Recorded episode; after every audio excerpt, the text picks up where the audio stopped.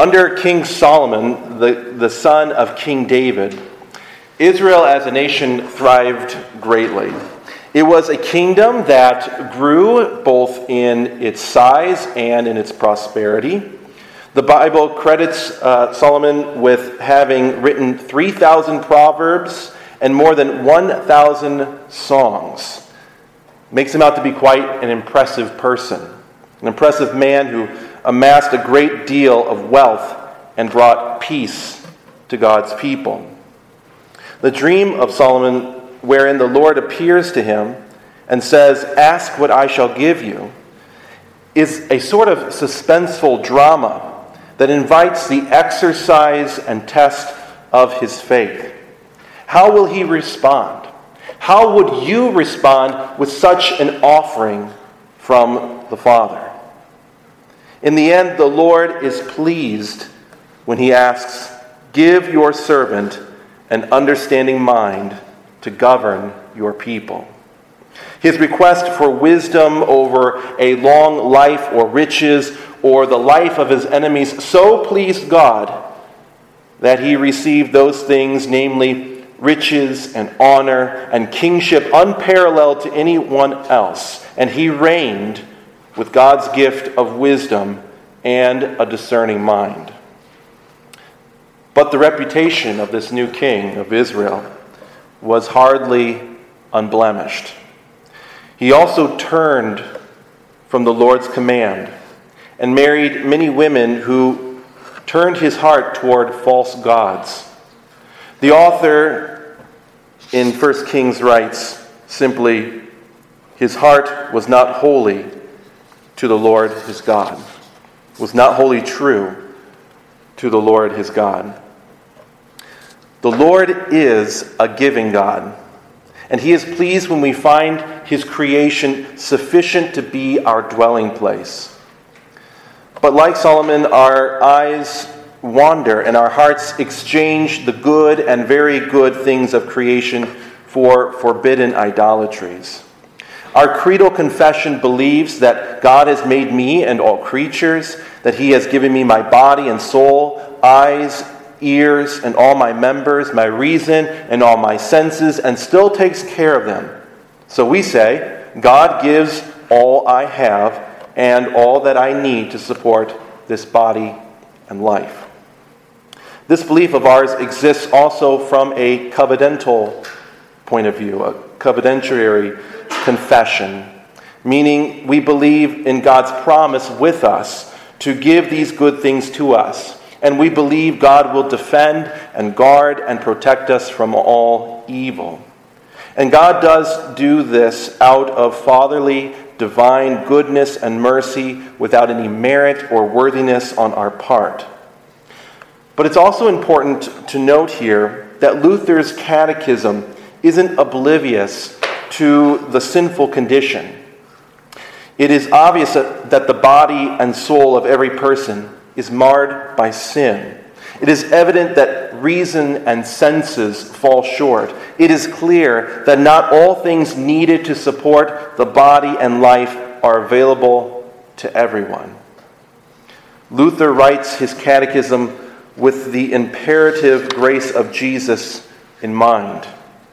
The Father sent Jesus into the flesh of creation, giving him a body and soul, reason and senses, made him have a mortal body and life which required support. When we confess the first article of the Creed and find ourselves questioning if God provides as much for me as the poor everywhere else in the world, or for me like he does someone more wealthy, we have missed the point of what we are confessing.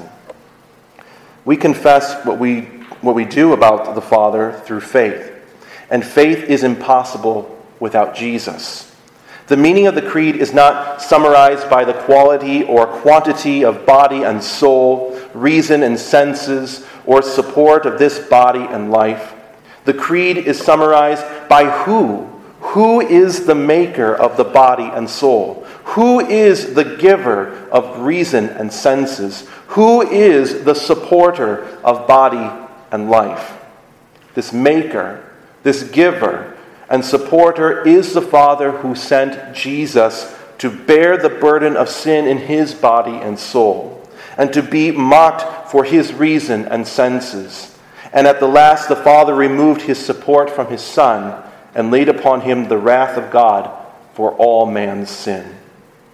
The Creed is not a statement of having gifts others do not, but a confession that anything that we do have is a gift, regardless of the quality or quantity of it. We do not want our neighbor to suffer, of course, and that is why sharing God's good gifts is the good and rightly Christian thing to do. But whatever we have to share, it is first made possible, made possible because of everything that Christ gave up to make those good gifts possible for us. So, like the king and so many others, it is our duty to thank and praise, serve and obey our Heavenly Father, who gives us good gifts through Jesus. It is not good for us to have our hearts not wholly true to the Lord our God.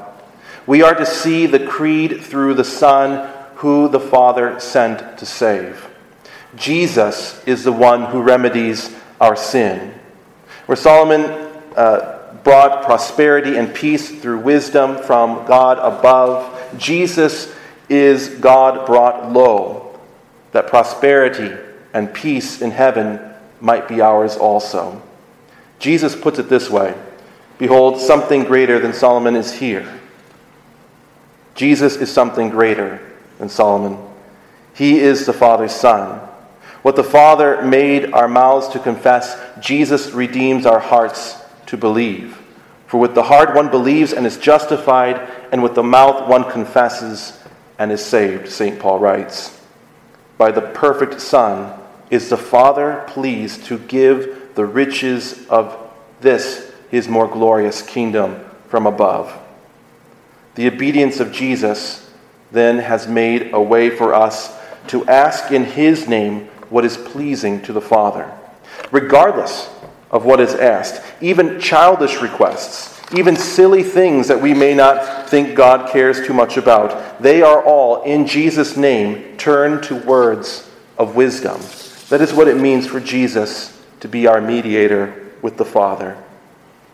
And the Father, upon hearing these requests from Jesus, showers upon us the gifts that correspond to Jesus' name. All our members, our reason and senses, all that we have, and all that we need to support this body and life. Not in quality or quantity, which are also welcome gifts from God, of course, but especially we confess that in Jesus we have all we need from the Father who sent Jesus to give us forgiveness, life, and salvation. So, from palaces to places of poverty, from first worlds to third worlds, from the mouth of babies to the mouths of the dying, the creed which confesses our giving God is always true. The Father Almighty, the maker of heaven and earth, has in his Son one whose heart is wholly true to his Father. And by faith, Jesus has also given you a heart wholly true to the Lord your God.